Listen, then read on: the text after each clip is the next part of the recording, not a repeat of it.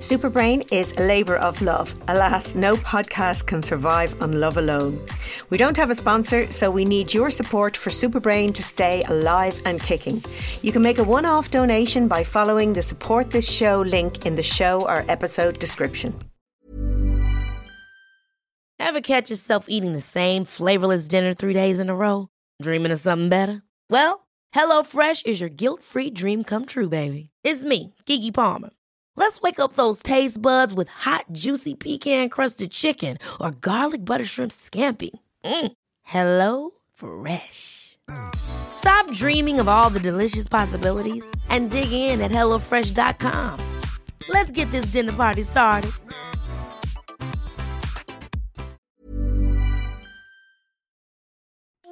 Hello and welcome to Superbrain, the podcast for everyone with a brain.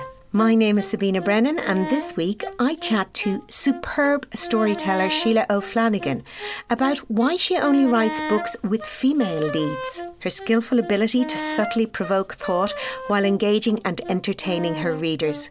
We also chat about her childhood dreams, her forward thinking father, the power of practicality, literary snobbery, banking manuals, floppy disks, and the sky at night. You and I have never met before, and I'm very grateful that you have agreed to come and be a guest. But you did a recent interview with Roisin Ingle in the Times, and I just thought, gosh, I really like this woman. I really like her honesty and how you were speaking about very important things actually in the article, which I want to touch on later. But also, then I laughed. I didn't know that we both live in this same leafy suburb, which I just thought, I, I mean, you know, living here, that's all anybody ever describes where we live as. I know, just, I know. My, my road is not leafy at all, really. well, ours is, and actually, let me tell you that it's not the best of things because the leaf turns to mush and. and well, actually, I know everywhere. because we have trees overlooking the back of our garden and the, the leaves yeah, come down. They fall down. disaster. Yeah, yeah, yeah. But I have to say, I do love them. But anyway, one of the things you were talking to her, obviously, you have your new book out, which I really do want to talk to you about. I've had the privilege of reading it and really enjoyed every minute of it. Enjoy your two characters in it, Deirdre and Grace. Yeah. Deirdre actually is an unusual name. I'd never heard that before. Is it? Well, actually, I, I read it years and years in a book I read when I was a child, and it stuck with me. I thought it was a really nice name. Sounded yeah. the character in the book was Irish, even though the book was not about Ireland or Irish right. people generally.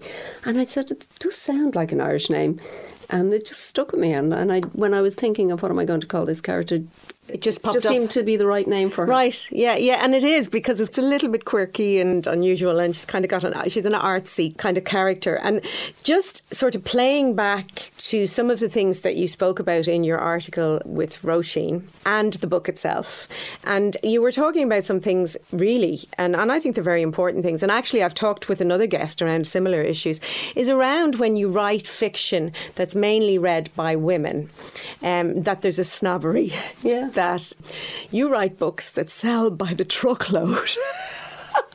I love this. You see, this is the win for me, you know. I mean, who sells the most books? Look, at the end of the day, your truck is with the fact that there is this sort of snobbery, you know. And I think actually what was said really in the article, which was horrifying to me, was that the Irish Times had not interviewed you for 20 years, despite the fact that you've 25 25 books. 25 yeah. books. They last interviewed you on your third novel. Yeah. Um, you've sold about 10 million books.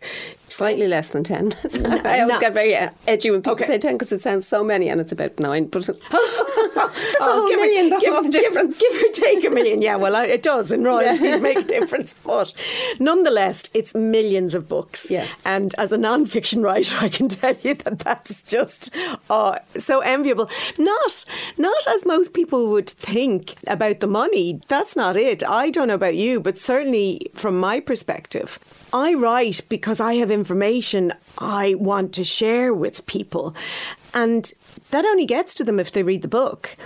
So for me, it's gosh, I wish it could reach more and more and more people. I mean, to be honest, what you get for each book doesn't add up to very no, much. No, it doesn't. Anyway. People think you're rolling in it yeah. actually all the time once you've had a book published. But no, people do have kind of distorted ideas. Yeah, yeah, what... yeah.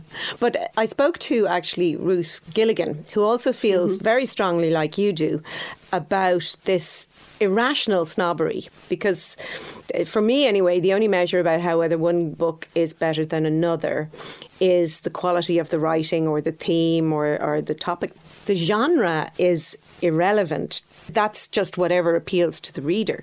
She kind of has a flip thing. She wrote, she's the youngest Irish person ever to top the charts. She wrote her first. Yeah, yeah, I know, I know. Ruth. Novel. Yeah. yeah, yeah, at 17. So I interviewed her for season one of this and we chatted. We have a connection going back before that. We used both act. I played her mother in Fair City. Oh, right. Years ago. So she wrote that first book when, when she was a teen and she followed up and she sold very, very well.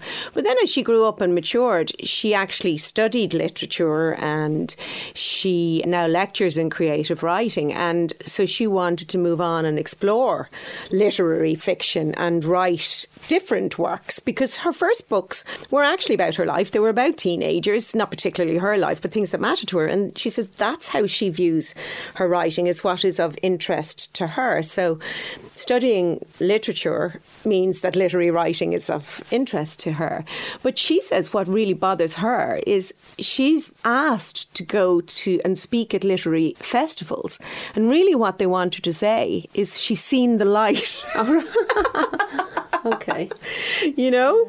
Well, literary festivals are kind of are one of those things that you can take or leave to a certain extent because sometimes I'm not sure who they're catering for, you know, and are they there to make people feel good about their book choices or bad about their book choices? Do you know? I do. You have an interesting story to tell about a literary festival. Oh, yeah, do you want well, to say? well, it was in the uh, in the interview, wasn't it? And so it was really just about I think it was the first literary festival I ever went to, and and you must have been excited to go. I was re- absolutely thrilled. Yeah. I thought this would be great. Um, I was asked along, and it was outside Dublin, and we were staying overnight and everything. I thought this would be fantastic, and um, like my book at that point was uh, number one in the charts. It was my second book. It was Caroline's Sister. A big doorstopper of a book. How I wrote it, I don't know. um, but I was really proud of it and pleased to be asked. But when I got there, the person who was moderating our section was it a man or a woman? Can I ask? It was a woman. Was it? Yeah, yeah. Really, yeah, okay. I felt even yeah, worse yeah, about. Yeah, yeah. But uh, she said to me, "Yeah, I'm introducing you, and I don't know anything about you."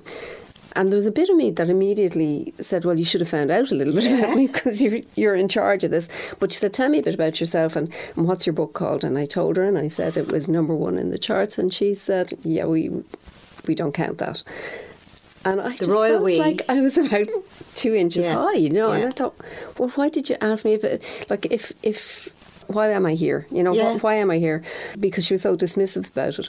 The gas part about it was as well was that I was on a panel with a very literary writer and a poet, and I thought, oh my god. When I realised it, I went, oh my god. And we'd been told that we could read from our work, and we could only read for ten minutes exactly, and. Um, my 10 minutes was down to about two minutes right. actually by the time I, I read way too fast because I was so shocked by all this. And then they introduced somebody who, who hadn't originally been on the panel, who was a local writer, and they read for about half an hour. Was that a male? Yeah. Now, I, I, hate to gender this, but I know from my own profession, you'd be speaking at, you know, events or, you know, academic stuff, and you would be told, we have five minutes each, we have 10 minutes each, yeah. and there would be timers, and the women would be exactly exactly yeah. on time. And I don't know, time and time and time again, the men would go, and the timer would say, Your time is up. I have more to say. Yeah. And just this, I have this right. I know, I know. It, it, anyway, it, it was just one of the more kind of horrible moments moments for me. Yeah. But like you're saying about those festivals, I was at another festival where we were asked, you, what order do you want to speak in? And, and I said, I don't care.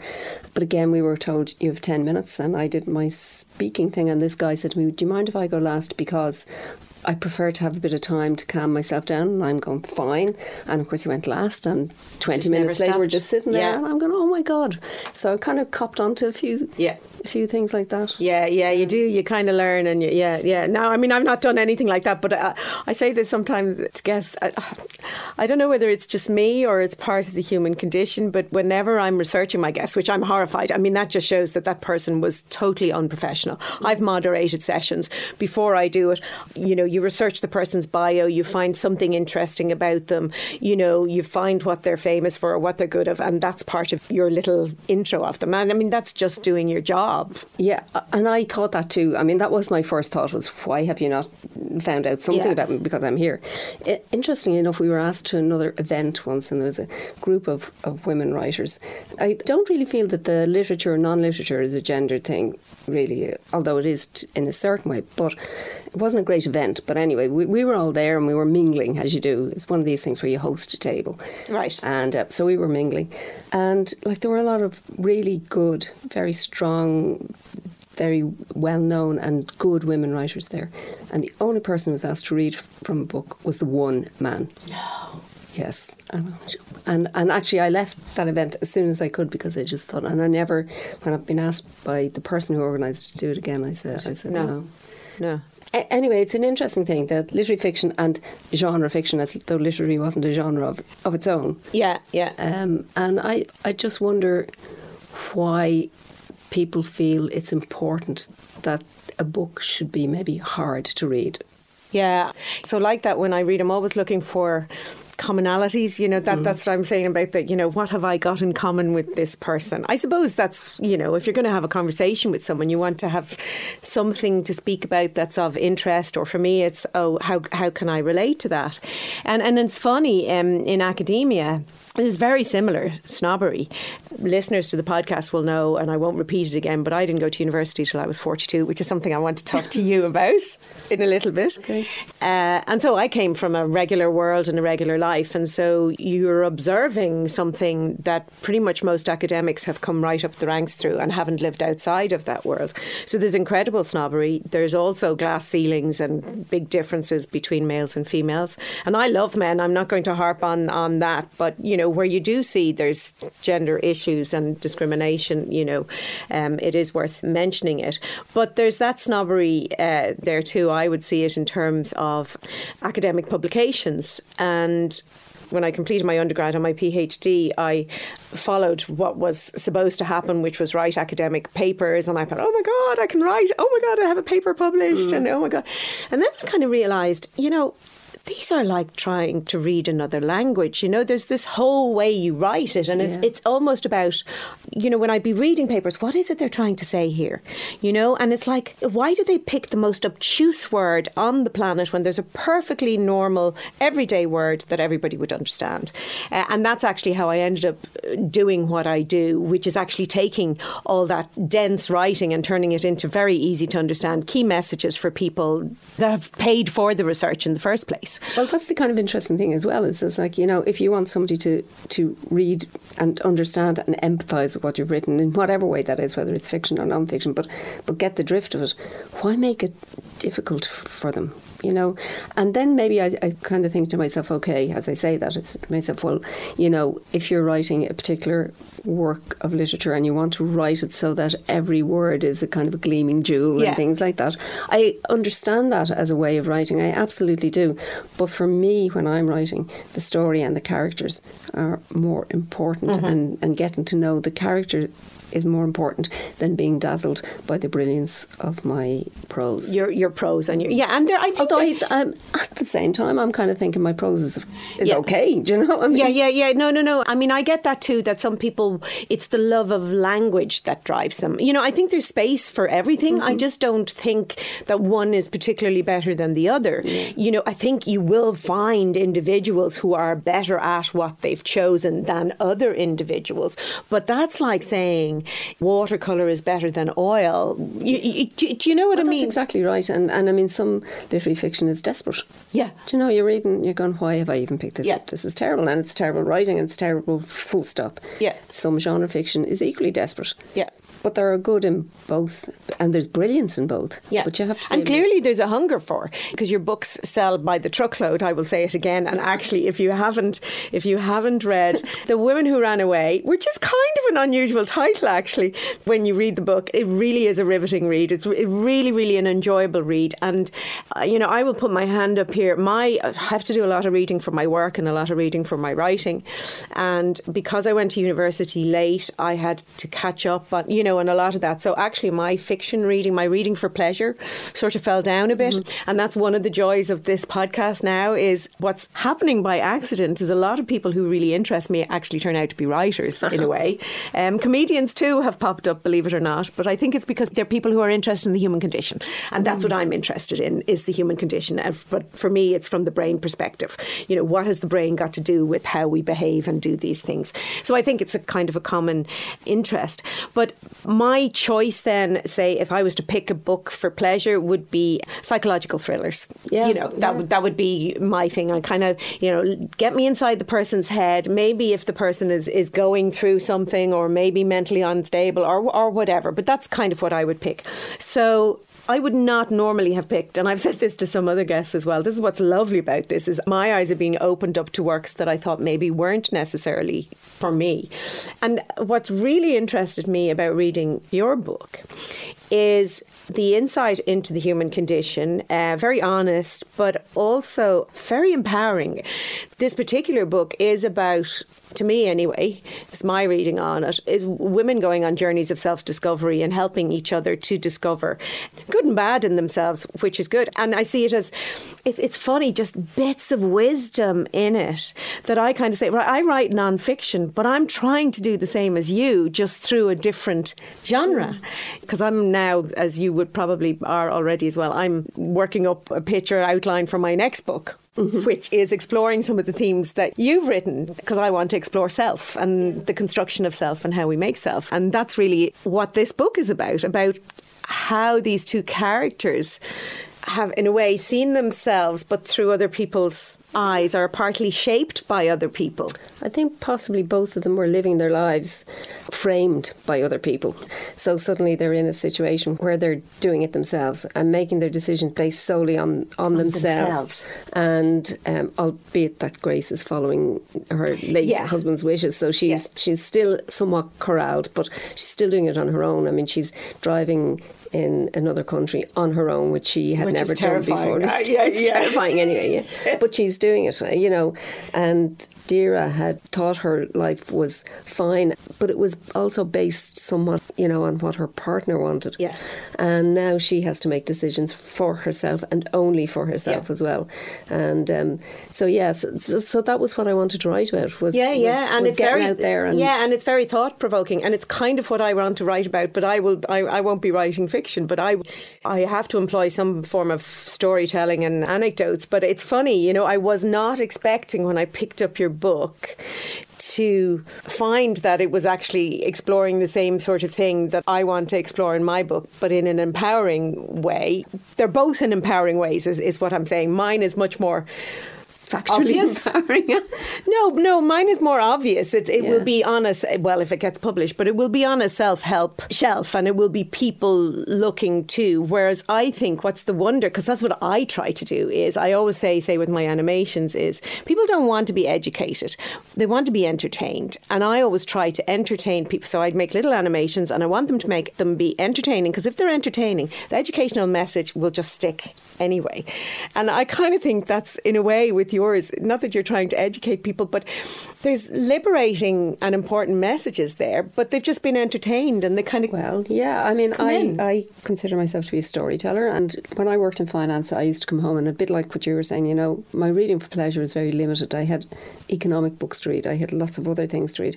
And when I sat down to read for pleasure, I wanted to read something that was enjoyable and entertaining, but well written, you know? Yes. And so I don't write for a target market, even though, as we said, mostly women would read my books. But I don't sit down and say, who am I writing for in that respect? But I do think to myself, I'm writing for the person I was, which was somebody who didn't have that much time to read, but wanted to lose themselves in, in, in a book. A and they wanted it, to, and I wanted it to be well written, and I wanted the characters to be interesting, and I wanted the story to have a certain meaning. And so, so that's what I wanted to do. And then in terms of the books I write now, I always will have the female lead character because I think there, are, there have been plenty of books with male lead characters, and you know the women in them are always just a side issue yeah. to helping this guy on his yeah. journey. You know, and yeah. so I want my women to be having their own journey. I put them into situations that I find thought provoking or interesting in a particular way, and then I see how they work their way out of it. And I want them to find sort of an inner strength that maybe yeah. they didn't know they had. Yes. So so that's the kind of thing. Yeah, yeah, and it is. It's, it's and, and I actually really liked both of the characters. We were actually I was talking in one of these other episodes to another writer, and, and we're actually talking about the importance that characters are likable. And but there is a trend in some novels to write characters that you don't need to like. And I, yeah, I, they don't have to be likable, but I think they have to be understandable. Yeah, maybe likable is not necessarily the thing. I suppose empathy or connecting yeah. Some way. You have to care what happens for them. Absolutely, yeah. You know, and uh, without mentioning any names, but reading a book at the moment, I'm only halfway through it. I will finish it for the sake of it, but I really don't care what happens, mm. any of the characters in it. Yeah. And, and I think that's a terrible thing in a book, you know, if it doesn't matter to you. If yeah. somebody took it away from you and you, you wouldn't notice it wasn't there, you yeah. know. Like, I, re- I feel it's important to care about the outcome and to care about at least one of the characters, how they're going to get Absolutely, it. and you so, have a few moments actually in the book where, um, and I won't spoil it because it is kind of one of those books that you could spoil it by saying um, certain uh, things about it. But there are a few moments where I thought your characters were going to do the wrong thing. Yeah. Well, what I thought was the wrong thing. Yeah. But that's exact. That means you've just, you know, it's great. You you've yeah. got me hooked that I care enough that no, don't do that. That's not a good idea. But I like that. I like the idea that a reader would be looking, would be invested enough in the character that there's they're looking at what they're doing or where they're going and thinking, oh my god, don't do that. That's terrible. You're you're going to regret that for the rest of your life. And or oh gosh, no, I've been there. Yeah, don't do don't that. Do that yeah. Or you know what? What would I do in that situation? And I think you know. I mean, I, human beings are storytellers. We make up stories about our own lives. That's how we make sense of the world. Mm. That's how your brain makes sense of the world. It's trying, always trying to find patterns. It's always trying to make connections because in doing so, it can function more efficiently. And so we make stories, and sometimes the stories that we make are wrong. They simply don't make sense, or they're because of previous histories or or whatever. And that's part of what I want to do when I'm empowering people is to get people to question the stories that they've made about their own lives or about their own capacities. And in a sense, that's kind of what Ken, Grace's husband, yeah. in a way, that's what he's got Grace to do, yeah. is question her own story about who she is, the partner, the stay-at-home mum, you know, that he does X, but actually he puts these challenges to her, yeah. this quest really, to test her own assumptions about herself. It's and to test her assumptions about him too. Yes, yeah, that was kind of yeah, yeah, yeah, that was kind of interesting too. I do think it's quite shocking that the Irish Times hadn't interviewed you for 20 years, given that every time you have a book, the publicists would have been contacting every single newspaper, I'd yeah, say. Well, I, I, yeah, I didn't expect them to. I mean, the Irish Times, which is a paper I love and I contributed to for 10 yes. years my, myself, but um, they tend not to interview uh, writers of popular fiction. Yeah. They that's, tend that's, to veer towards the literary side of it themselves. And that's, again, that's that form of snobbery, really, in a way, or, or a misconception that I their readers. I think actually, it's yeah. a misconception that their readers wouldn't read something like that, which can't be true because so many people read the Times. And even if you don't read someone's work, it's always interesting to read interviews about successful people or about creative people because I would do that. Yeah. You know, there might be a filmmaker or, or an interview, and you kind of go, "Gosh, I'm interested in." in well, you wouldn't expect to to know the work of everybody who is no. interviewed in in a paper or a magazine, no. of course not. And it's interesting to have your eyes opened, or you kind of go, "Oh gosh, that person sounds good. I must look up." Their yeah, work. Yeah, But um, I mean, I suppose that's the whole point that you know that there's publicity. But I am interested in the human beings, and it, it's part of what this is about as well. Like you know, how did they go from that to that? You know, how did they become successful? What you know, what on their journey? You know, we talk to people on this podcast about surviving and thriving in life. You're definitely thriving um, as a writer, but I do think that certainly from my research, what jumped out at me, um, and correct me if I'm wrong, but that you survived something very challenging in your late teens, which was your father being terminally ill and then he died when you yeah. were 19. 19. Yeah. And if I might ask, is there anything that you recall or, you know, was it writing, reading? Did something help you through that? Because that's quite a formative age to kind of lose. Yeah. I um, well, my two sisters were younger, you know, so, so um, to some extent, I think the, being practical is what helped me through that. Reading and writing probably didn't. You know? I Okay. don't think so at that time.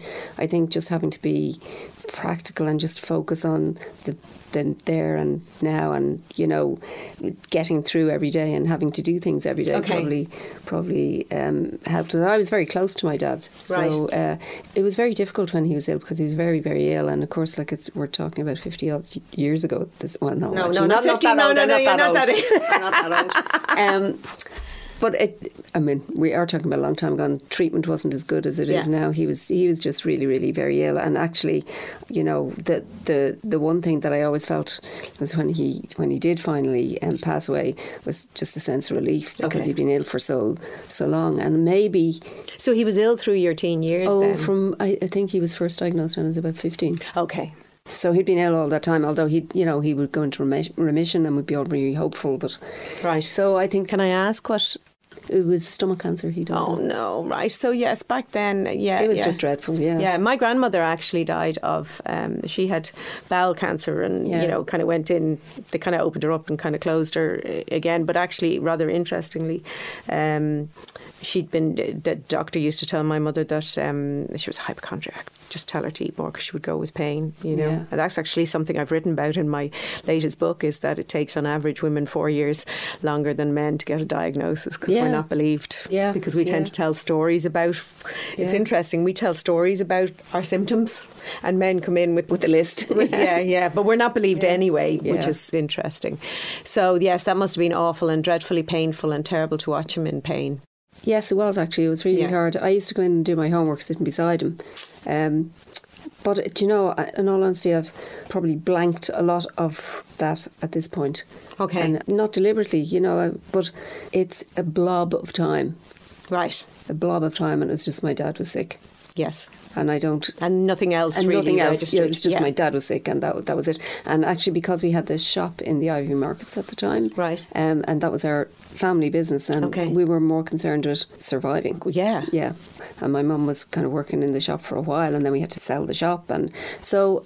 Like I said, it was all those practical things. Yeah. Really. I think in one interview I read with you, you do mention that, that and I, I thought it was really, really sound advice.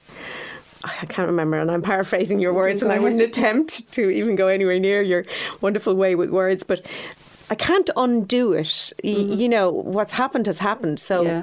right, what can we do now? Move on, It's so- there's no use crying over spilt milk. Yeah. It just is, and and I mean, I think that's wonderful advice across life. We spend far too much time in the past Yeah. you know, worrying about stuff we did, or else worrying about things that might never happen. Um, shit happens. Well, it does. I mean, life is like that, you know. And Yeah. and you know, maybe again when you're writing, you can bring the emotions that I might have had Okay. about something like that, but into a different situation. Yeah, I had wondered about that then, whether there was any connection with Ken and your dad and decisions that Ken had made in the novel.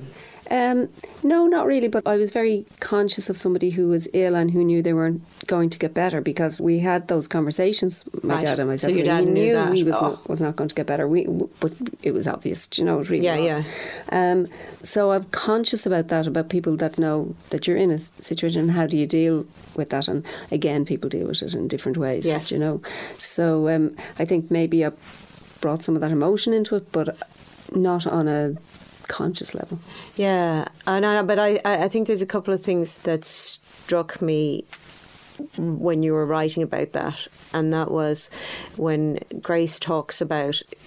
I, I don't think it's giving very much away to say that Ken had motor neuron disease. Yeah. I mean, it's the premise of the outset of the Yeah. novel, really. But Grace, at one point, after Ken has had a diagnosis, says, "Oh, motor neuron disease. That's what Stephen Hawking has."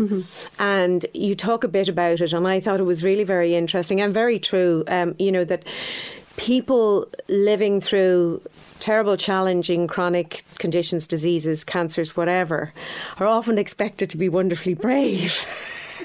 Yeah. You know, I, I thought it was very kind of insightful thing to bring into the story. Uh, it's like that one where they say you're fighting whatever disease it is, and you know, it's, uh, and then when you have died, you have lost the fight, as though it's your own fault. Yeah, yeah. and I, yeah. I, I think that that is a terrible thing to put on people in a lot of ways. You know, if you're ill and you, yeah, you're dealing with it, fighting it is a kind of a it's a different emotional language to use. Do you know? Uh, yeah, and, and, I think it comes. I mean, we do use it is used in medicine. You know, we talk about our immune system fighting, you know, invaders to the bodies or whatever. So it is a language. It's a whole kind yeah. of cultural language that we've employed. So it's hard to move away from it. And I actually, understand that, but I think when you're talking about a person, yeah. you know, their battle, um, yeah. and sometimes people do use it for themselves. But you know, I, I always feel that it's putting a lot of baggage on somebody that if you're depressed or if it's not working or if you're feeling bad, it's on you. Yeah, no, and I mean, I do think that it just kind of reading around your work as well is that your characters don't have to be super achievers that sometimes it makes women particularly look at and, and you feel you fall short all the time mm. because how come they can do all that and I'm struggling with this one thing it can actually yeah. be very soul destroying to see that because we all have our own little battles or big yeah. battles and here I am using the language again you see it's yeah. so kind of ingrained and but but they are what they we all have something to overcome or we all we, we all have challenges you know and one of the things that I like writing about is why do different people react differently to certain things you know why when in one case, you know, say um, a marriage is broken up and the, the wife just gets on with it, and the yeah. maybe they should find out her husband has an affair, and one wife just goes, "Well, right, that's it, you're out," and I'm closing all the doors, and she she just moves on, and yeah. somebody else goes to pieces. What makes them react differently, and why why is that? So I I like exploring that. You know, I like looking at what makes people do different things. You see, that's exactly why I do what I do. it's the exact same thing. You know, that's except my, I can make it up. You can make it up. Yeah, but I can. Well, part of what, part of what we do is kind of make it up. I suppose you could call theories yeah. uh, around that. So psychology is trying to understand the human condition and, and also things when it comes because what you've just talked about there is sort of resilience. How come some women are resilient mm. or men when something happens and then others aren't? So I'm actually interested in finding out what is that difference and can we make this person who's not resilient more resilient? Yeah. So that's kind of what what I'm kind of interested in doing, and I think you do the same really in your books.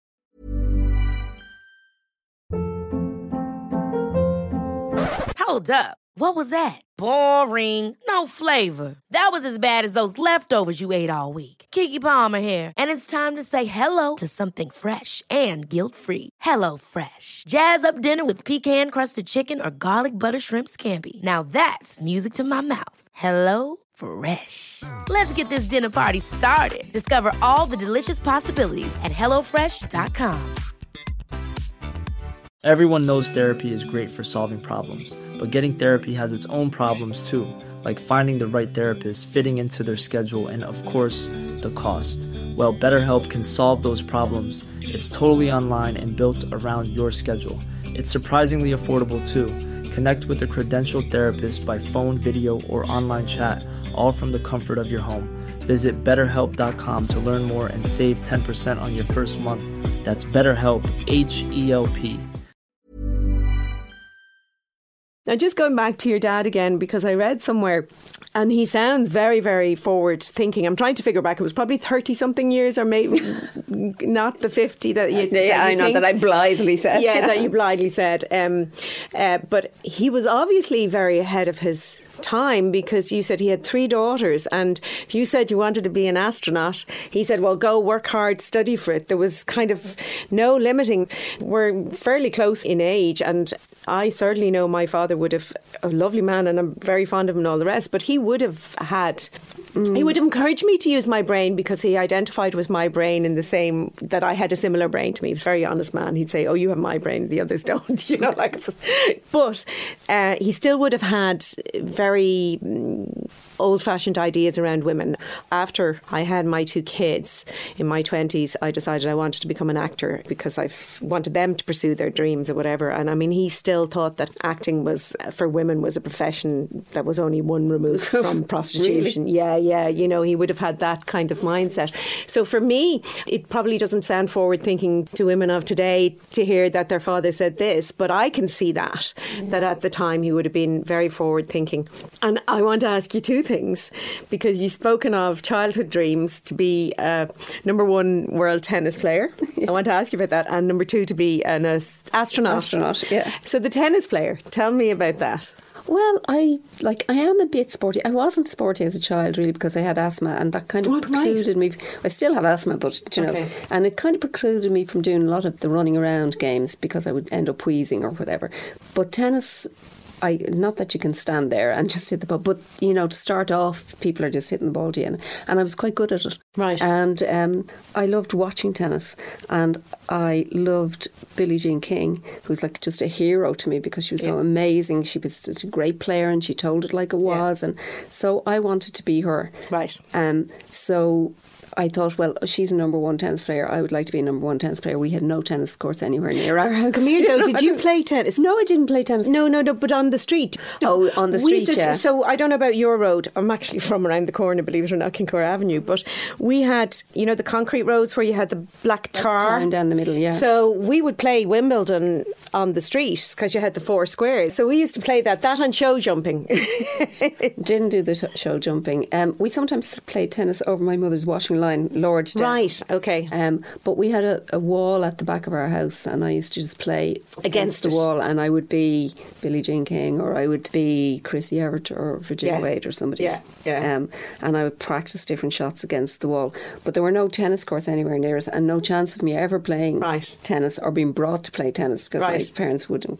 You know, what is she talking about? I wonder, is it just thinking back? That's why I asked you the question. I bet you she's going to name all those, and you know, because we did. We there wasn't a lot, I suppose, but you did watch Yeah. tennis. That you know, Yeah. for Wimbledon, it all stopped, and everybody watched it and talked about it.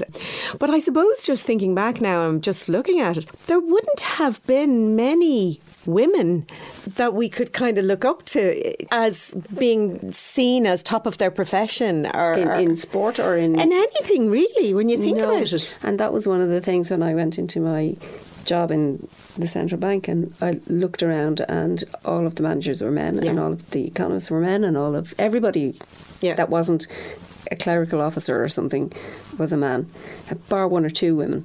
And well, two women who were in you know, not bad uh, positions. Both of them were unmarried and a bit older, and there was kind of jokes about them going home to their cats and things Yeah. like that.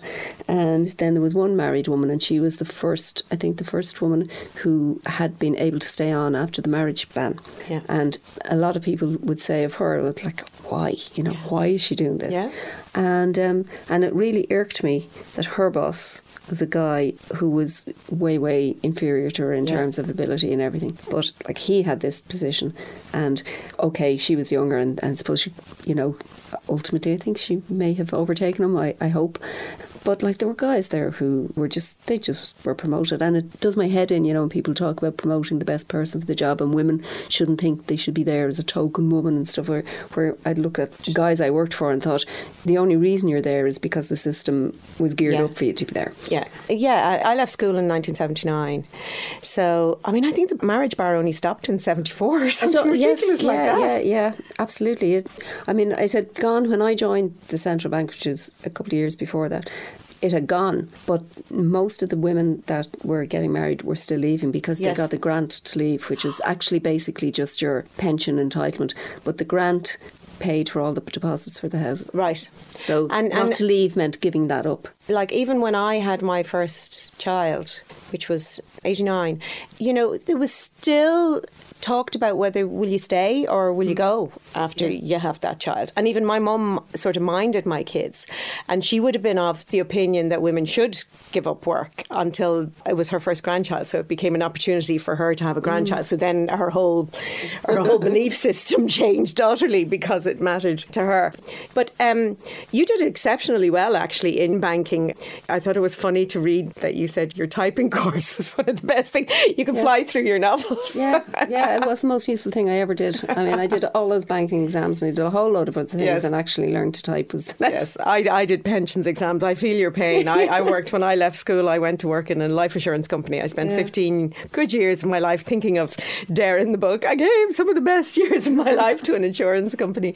But um, yeah, I, I mean, I was thinking that. I mean, you, you talk about actually writing banking training Yeah, manuals. yeah. And if you could make those sexy, well, then you could write a book. And I just thought thought that's brilliant. Well, I doubt that I actually made them sexy, but I did make them at least a bit more readable, which yes. I, you know, when you were talking about technical data and stuff like that, I mean, I don't know why it has to be so difficult yeah. to read. So I hopefully I made them more readable. And yeah, yeah. I do know that, and I lectured for a while in finance, and I'm some of the students got back to me afterwards. Yes, I got my exams. Thanks very much. but I often wonder, I was when I read that, are there some of those manuals there written by? it never said my name was never on them. No. Actually, no, no, no. No. Gosh, just, they were just, and it should be. So, which brings me to something else that I do want to talk to you about as well, which is like myself, you didn't go to university mm-hmm. when you left school. Certainly, when I was doing my research, one of the articles you had said, I mean, you've been pretty much writing a book a year for 25 years which is no mean feat.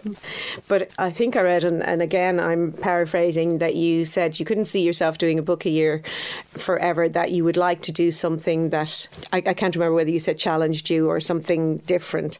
And you mentioned going to university mm. uh, and studying maybe astronomy, um, which is linked to your desire yeah. to be an astronaut, bringing us back to the childhood dreams. Yeah, I mean, I, I just kind of thought I'd like to study something just for the fun of it, you know, yeah. and not not anything that you know that I, that I was ever going to use in, in my life. I'm not sure I see astrophysics or something like that as for the well, fun inter- of it. But interesting, with two of my nephews studied physics Did in they? in um, in college, yeah. But I, I kind of thought to myself maybe that would be just too challenging, you know, for my the laxy years. Um, so I'm kind of thinking I might like to do because I have a house in Spain. Uh, I might do something about Spanish culture and and, ah. and also maybe you know spend some time brushing up on my Spanish and making my Spanish better. So I have to say that going to university as a mature student is brilliant. you have to do it. You have to make sure. Here I am giving you advice here. free. the only thing I would say is make sure that you pick a subject that fascinates you. Well, that's, that's the thing. That's that's it. Just pick a subject that fascinates you. That's the thing. We say astronomy does fascinate me. Gosh, there's there's so much in it. Do you know there is I think so in, much in it. Yeah, and I'm not sure that what I want is in the university course. Yes, whereas Spanish culture and Spanish history fascinates me as well. so really, here's really th- interesting. Here's an interesting thing that you can do. Well, certainly when I went now, it's good. Oh, gosh, it's a while ago now since I went. 2004, I went. You know, I went to university by accident. I've talked about it before on this, so so I won't delve into it now. But there's a lot of kids, school leavers, and they go to university because they have picked a course, you know, even things like medicine, you know, because they can get the points or they're mm. smart enough or whatever. And they've actually no idea what they're going to be studying. Um, so I did choose psychology, um, but I didn't particularly know what it was while I was making the choice, before I actually made it, you know, I read about it and I read what I would learn each year and what, and I, I could just feel the excitement, you know, in my stomach, in my gut. I, oh, in year one, I learn about that. And then I learn about that. And then, oh my God, year three, they do, oh God, you know, so I was just excited reading what the course structure was going to be. When I gave up the day job, I became an actor and I did that because it's the human condition that interests me. And that's so psychology was kind of taking it that that next step. But in doing the undergrad, I did my undergrad degree in Maynooth actually, and I think this happens in certain other universities as well. I got on the psychology course, but you had to do two other subjects because in case you fail the one you want to be your major. So that's a way to get a feeling, you know, that if you could do Spanish language culture, physics, and something else, yeah. or astrophysics, you know, that you can yeah, kind of get the feel of it. I mean, I have done quite a bit of study of astronomy anyway, you know. I, yeah, I, oh, I mean, so you've done it for fun? Oh, yeah. Oh, well, then. Yeah, yeah, I have. And um, and I've gone out to various observatories at various times. and well. you have a telescope I in have a telescope home. at home. And the clear skies, are there really oh, well, clear skies for you? Yes, they're, they're clearer, but there's still too much light pollution. I don't, because okay. you really need to be somewhere where there is no light pollution. I, last year, when we could travel, myself and my husband went down towards the south in Fuerteventura. We stayed in a place where there was very little light pollution. Oh my it's God. amazing, isn't it? Oh, I mean, the oh, difference oh, that it oh, makes. You can't. Heavens. Uh, yeah. You know, literally going, oh my God. Yeah, yeah I know. And I think it's it's such a shame that we can only see a few pinpricks of stars now. Yeah. Because I remember when I was younger and you could see them all, and it does give you a sense of how unimportant Yeah. you are. You know, when you look up at all that. But now we look up and you don't really. No, you don't see that. You don't No, get that sense of, of wonderment. And you actually have a moment like that I do, in, in do, your I book. do, yeah, Dara actually looks up Yeah. at the stars, one of the places they go on their journey. and yeah, because there are places in the mountains Yeah. where there's no light pollution and Yeah, yeah. And actually, that's what I loved about your book, actually.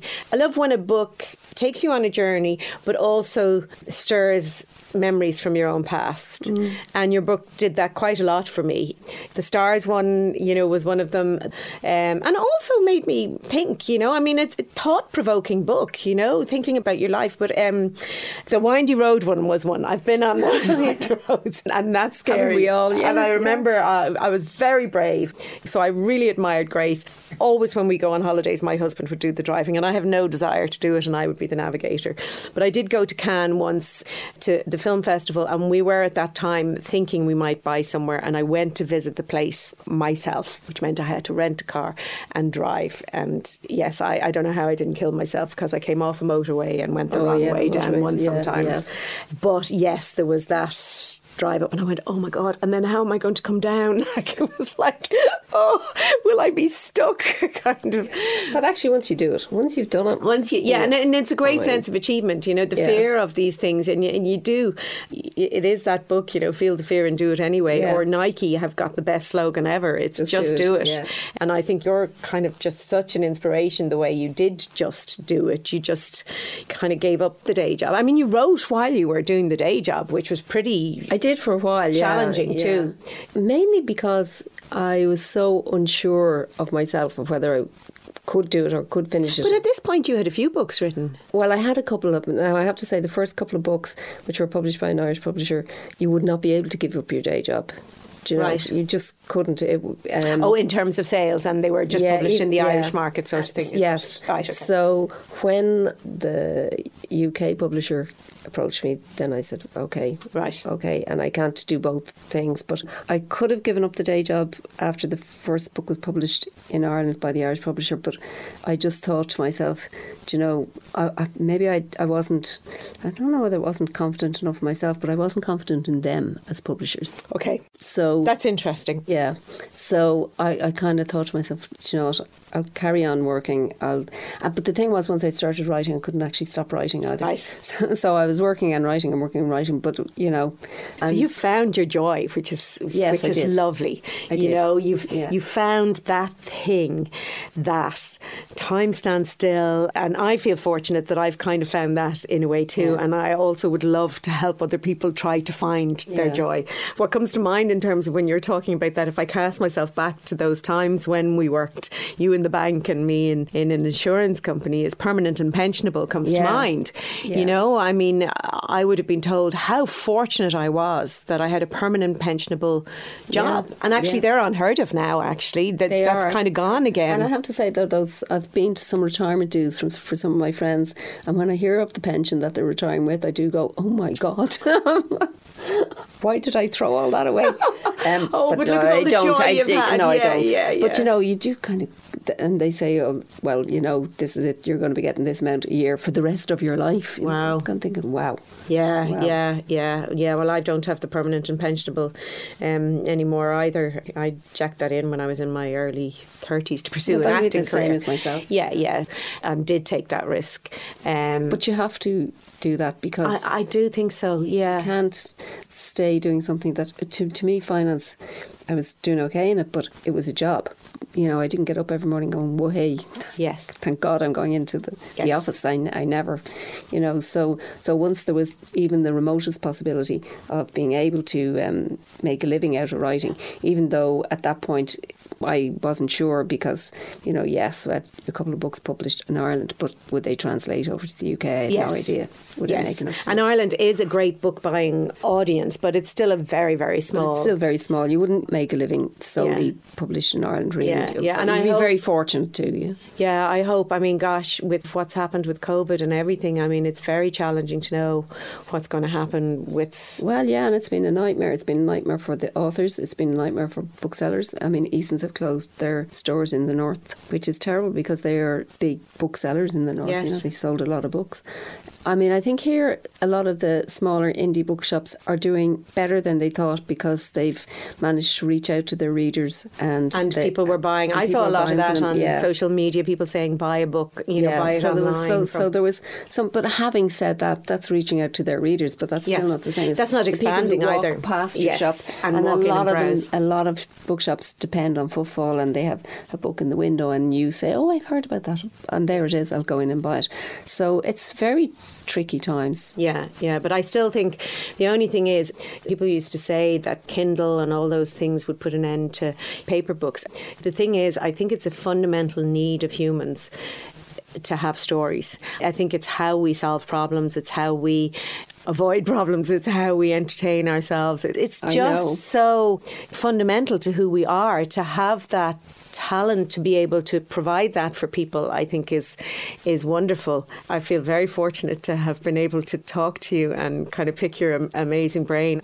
When I speak to my guests, I like to ask them, you know, what advice or something that you've maybe lived by in terms of around surviving and thriving in life. I mean, I know you mentioned around surviving, it's just, you know, being practical. But in terms of you have thrived as a as a writer, but also yeah. in your life. Reading about you and researching you, I have found each interview very interesting mm-hmm. and very honest. And, and for me, and it's funny, there was another commonality I found. Honesty is the most important thing for me in any interaction or relationship. And you said you value in one of your interviews that honesty yeah. is one of the things that you that you value. And I think you're very brave in current climate that you're still just being honest in your interviews because I certainly feel that I have to be, and I don't, you know, I'm not a famous person like you, but I still, even just in my daily interactions, you know, say on social media or whatever, mm. I feel that I have to curtail. I don't have to curtail what I say, but I feel that I do because I have become afraid of the consequences. Now, that's not something I felt, you know, even five years ago. Well, I think social media has become a bit of a cesspit, you yeah, know. So I agree. So I mean, I think curtailing yourself on social media is more self-preservation, self-preservation than, yeah. than, not being honest. Because, like, I, I do think it's important to be honest. I, you know, when it comes to interviews and stuff, I'm not trying to create a persona for myself. I don't you care. You just are yourself. It's just like if you ask me something, I'll answer it, and if I don't know the answer, I'll say I don't know the answer, and I don't see why I should pretend to be something. I'm oh, not. I don't know. No, you know, I, but like if, if people do that, and obviously there are I think people some who people do, that, do. Yeah, yeah. But you know, I'm not. I'm not an influencer or whatever it is. Yeah. Now I'm just. But you see, you are. Your books influence people, but you're well, not yes. that other type of in- not, influencer. Yes, I'm yeah, not, I'm not that. And I'm you're not, not, selling other people's stuff, or you know, no, it, it's, and it's, I'm not trying yours. to say have a lifestyle like mine or have a life like mine, or you know, uh, I'm a, actually quite an ordinary person. Yes, you know, and so if somebody asks me a question, I'll answer them, and you see where that goes. And then and you're left to the mercy at the sub editors. Well, well that is headlines. one of the problems, all right. but we, I have a whole podcast on this. Yeah. with Hilary Freeman. Oh, right. She writes young adult, and she's also a journalist, freelance journalist in the UK. But basically she's been the victim of the sub editor's headline. I've been the victim of the sub editor's headline. You were quite recently the victim of the sub editor's headline that I really think we should you know, have a petition that says at the top of an article, article written by, yeah. sub editor, heading written by. But I totally got, you know, what you were saying about Sally Rooney, that she's such an amazing writer now. Imagine what well, she's going to be like when she's older. And, you know, the gas part about that is that our conversation about that was about 30 seconds yes. at most of our of the entire interview and we were just we were actually talking about life experience in writing so that was why I was saying she's only in her 20s yeah. she's writing it's young writing she's writing about her 20s but look at do you know what? But it, it, it is the truth and, and I think you know it's important that it was said that the subheading was really just what I'd call clickbait. For listeners basically exactly that in the article Sheila described how you know she's a great writer and gosh she'll be amazing then as she gets life experience and wisdom yeah. and explores other themes and, and, and, and, other topics sort of in a I can't wait sort of way. But I think the heading said something on the line of. It said she'd be a super writer when she's older. She will be a super writer when she's older. I looked at that myself and said, "Oh my god." Um, but what can you do? I mean, I've seen those things myself for for mine. You know, misrepresenting what you said, and yeah. uh, oh, there's that horrible sick feeling in your stomach. Do you get that, or well, are you did, good at no, saying? Well, I felt that because I, not for myself, but I felt uh, you know for Sally Rooney because it's so patronising. Yes, and I thought to myself, this girl reads that, she'd be saying, "Who is that patronising old cow?" And what she what she talking about? I was imagining, you know, some relative saying, "Have you read this? What this old witch is saying about yeah, you?" Yeah, and of course, then it was the old against the young th- thing, all of that which, sort of, yeah. all of that sort of thing. But fortunately, most people who read the piece, yes, actually said, and, and there was quite a few people that said, "Oh, that's a terrible headline. Yeah, that's so un, unrepresentative." It's just, it's just that a lot of people don't realise that the journalist, or even if you write a piece yourself, an opinion piece, you have no control over the headline. over the headline, um, which is really quite shocking. One or two things were almost finished, and I'm I've, I've enjoyed every minute of this. I hope you have. But you you had said something that I read that I thought was really rather interesting. I don't know if I have it here, but you said that with life and over experience, you learned what to say no to mm. and what to say yes to. Um, well, possibly that. that I'm better at saying no to. I don't always say no, but you know, I think when you're younger, you're trying to please everybody all the time. And it's really hard to filter out the things that you want to do or things that you think are interesting to do and things that you feel you should do. Um, or that you're being obliged to do. And I am better now at kind of looking at something and assessing whether I'm doing it out of, I mean, and I will still do things out of a sense of obligation for sure, but something that I feel actually this is not for me and I am not going to do it and I feel much better about that. And and that's not just about book things or worky type things. It's about everything, everything. in life, whether it's family stuff or whether it's something with friends or, you know when people say, oh, you know, go to the party that you don't want to go to, yeah. and instead of trying to come up with some big long excuse or then deciding in the end to go anyway, I kind of will say, you know, that's not going to be my thing, and I'm not going to go, and I'll yeah. say that out straight to somebody and say, I can't go, I, yeah. I don't want to go. Um, I hope you don't mind. And do you think that's something that has come with, because we're bombarded with such negative images of growing older, that that's something that comes with, with growing age. older? Oh, I think so. Yeah. I think you don't care as much because well, you, you re- care more about yourself. I think. When but, you but, realise that somebody else's opinion of you doesn't really actually yeah. matter. And also, they'll have gone away and they'll have forgotten about it, and you're still beating yourself up over something. Yeah. So, you know, I'm, I'm better at that. And I'm also more confident about saying yes to things, although I, I did learn that in banking because the guys who were who maybe would not be qualified to do something would always say yes to an opportunity. They would never say no, didn't matter whether they had a clue or not. Um, and whereas the women would kind of wait to see if they could do it. But like I did learn that in finance, and it was one of the most valuable so you, oh, lessons. Oh, so you learned that quite early. I only learned that a few years ago. No, I'm better at saying yes than at no. Right. Learning to say no is the thing that I learned more recently. Okay, so I learned I always found it very hard to say no. I still do in some regard. Mm. I'm getting much better at it, at it, and I just did some work on myself in that regard because you know, no, yeah. life is too short. I haven't got you know, yeah. I haven't got loads of it to spare. Yeah. I want to make sure it's doing things that speak to what I want to do.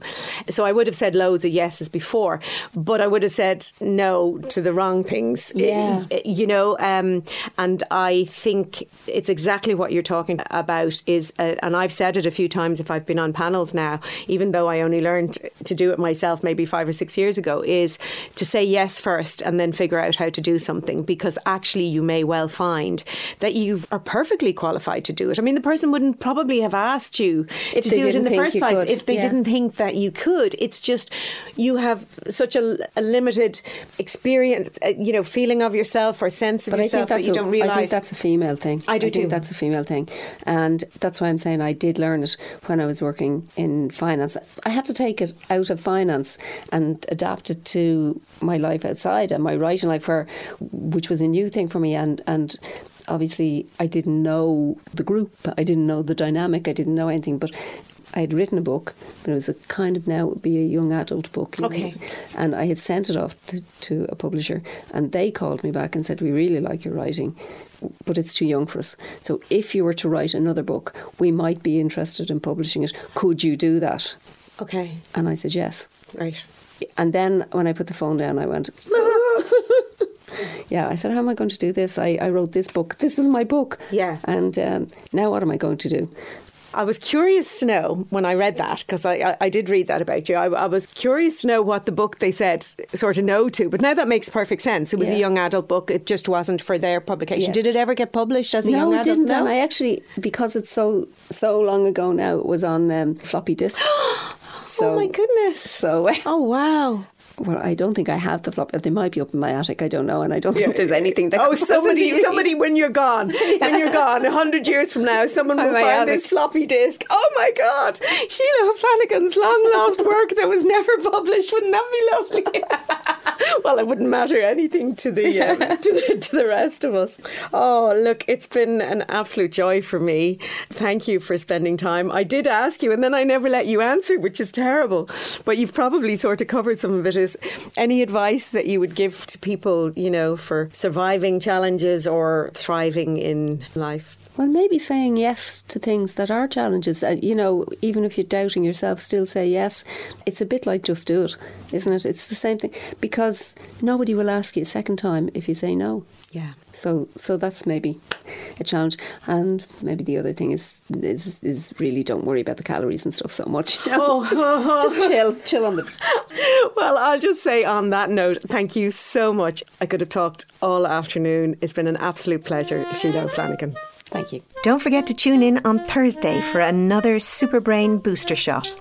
I've included links to Sheila's website and her brilliant book, The Women Who Ran Away, in the show notes for this episode. My name is Sabina Brennan, and you've been listening to Superbrain, the podcast for everyone with a brain. You can follow me on Twitter at Sabina underscore Brennan or Instagram at Superbrain Podcast or at Sabina Brennan. If you love the show, please like it, share it, rate it, and subscribe to it on Apple, Spotify, or wherever you get your podcasts.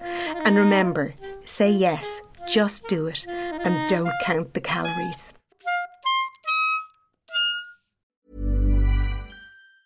Ever catch yourself eating the same flavorless dinner three days in a row? Dreaming of something better? Well, HelloFresh is your guilt free dream come true, baby. It's me, Keke Palmer. Let's wake up those taste buds with hot, juicy pecan crusted chicken or garlic butter shrimp scampi. Mm. Hello Fresh. Stop dreaming of all the delicious possibilities and dig in at HelloFresh.com. Let's get this dinner party started.